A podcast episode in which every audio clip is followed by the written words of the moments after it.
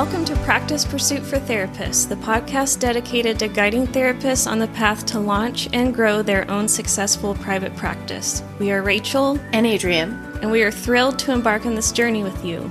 Navigating the world of private practice can be a daunting endeavor filled with uncertainties, and that's where this podcast comes in.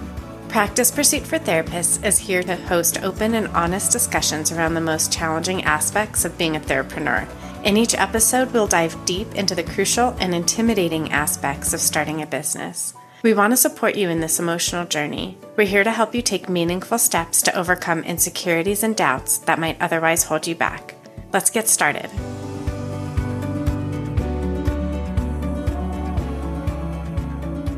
So, I'm Rachel. I am a therapist in Virginia. I have a practice that I started in Colorado and moved into Virginia. I see about 50 50 Colorado and Virginia clients, and I'm all virtual. I started my own practice about four years ago. I did half time work on the side on top of my full time job and just built my caseload until I felt confident and comfortable enough to make the leap. I really think that having a private practice is the best way to have the work life balance you want and also to make the money you want. And I get really excited teaching other people how to start a practice because I think it's a lot of work. It's hard, but it's not that hard. It's doable for anybody. So I'm excited to do this podcast with my friend Adrienne and make some of this knowledge more accessible. I'm Adrienne, and I'm also a clinical social worker I'm in Colorado and I have been in private practice on and off for about four years. I've done private practice within an agency and then now on my own. And I can say that being on my own has been the most lucrative and the best decision I've ever made for myself. It's given me the ability to have the balance that I need in my life and make a better income than I've ever made in any of my other W 2 jobs. When I was thinking about starting private practice, all of my friends in private practice said, Do it, do it. It's the best thing. It'll be so good. And I was so afraid. And I am so glad I took the leap because it is not as scary as I thought it would be. And I'm hoping that with this podcast that we can share what we've learned in this process and make it less scary for other people too. Totally agree. I didn't really know a lot of people in private practice. I think I had one other friend that was starting her practice about the same time I was starting mine. But the person that really encouraged me to start my practice was my therapist at the time. I was terrified but I took the option of doing it slowly on the side. I think there's a lot of information between the two of us that would be really excited to share. So, Adrienne and I have been friends. We were trying to do the math the other day seven or eight years. We actually met working at a hospital in Colorado in Aurora you stayed at the hospital a while. I went mm-hmm. on to another job, but we stayed in touch. And now that we're both in practice, we just talk regularly. And we decided to start this podcast and try to make some of this information more accessible. Yes. Yes to all the things.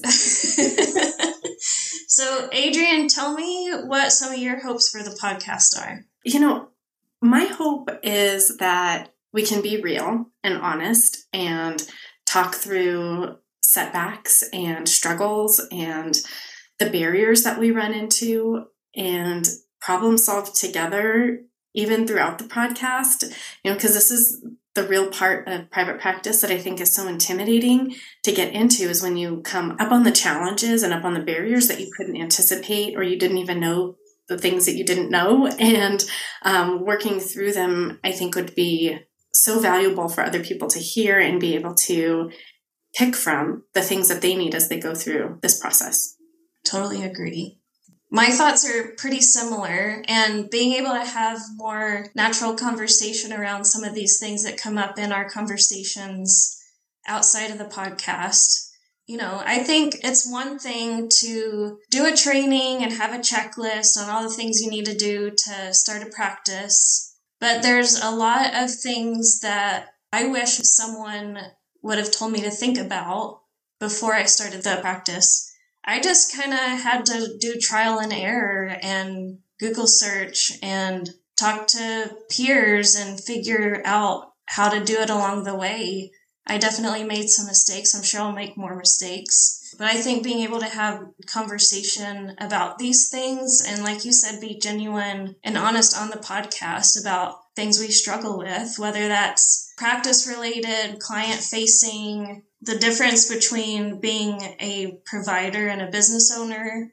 There's mm-hmm. lots of things that come up that I never would have thought about before starting the practice. And I want to help people have easier access to thinking through those things and be a little bit better prepared than I was. You know, what I love too is that you and I are at different stages in our practice.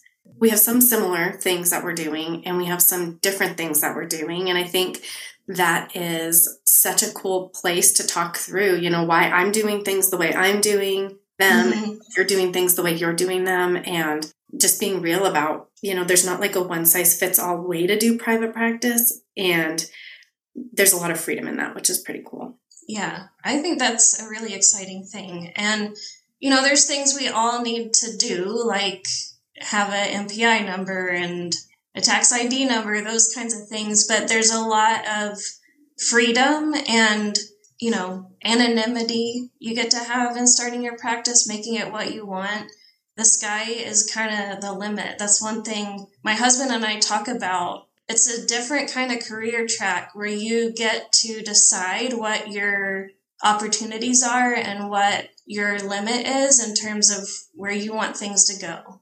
I'm working on expanding and hiring and starting a group practice. Tell us a little bit about what you're working on. I'm looking at expanding to do group practice. I'm currently in a barrier of being afraid of the liability of taking on unlicensed people. Mm-hmm. And so I'm looking at how do I expand to the licensed group to bill Medicaid. So, you know, because I'm licensed as a business with Medicaid, and Medicaid is a pain to get mm-hmm. your credentialing done with. And so, if I can offer that ability for people to be credentialed under my business with Medicaid and then you know even if it's only for 6 months or a year until they decide they want to do it on their own in in this economic situation that our country is in right now I feel like yeah. Medicaid is just expanding and there's going to be more and more people on it because things aren't getting cheaper and the job market is not getting better and so I think there's a lot of opportunity there for people to fill in their practices with some Medicaid clients, and then I can take a little portion of that as well to start earning some passive income because that's really important to me.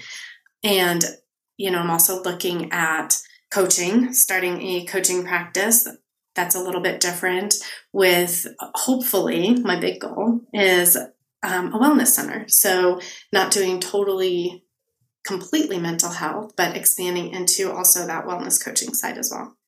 Awesome. Yeah, I've been working towards adding the coaching to my practice as well because I feel like that naturally comes up a lot and why not turn it into something you can make a profit from and it, I like having variety in the ways I make money and the ways I interact with the community. Absolutely, me too, because we all know burnout too well. Yeah, definitely. Thank you all for joining in and listening to Practice Pursuit for Therapists. Please like, subscribe, and share if you loved this episode. We appreciate you all, and we'll see you next time.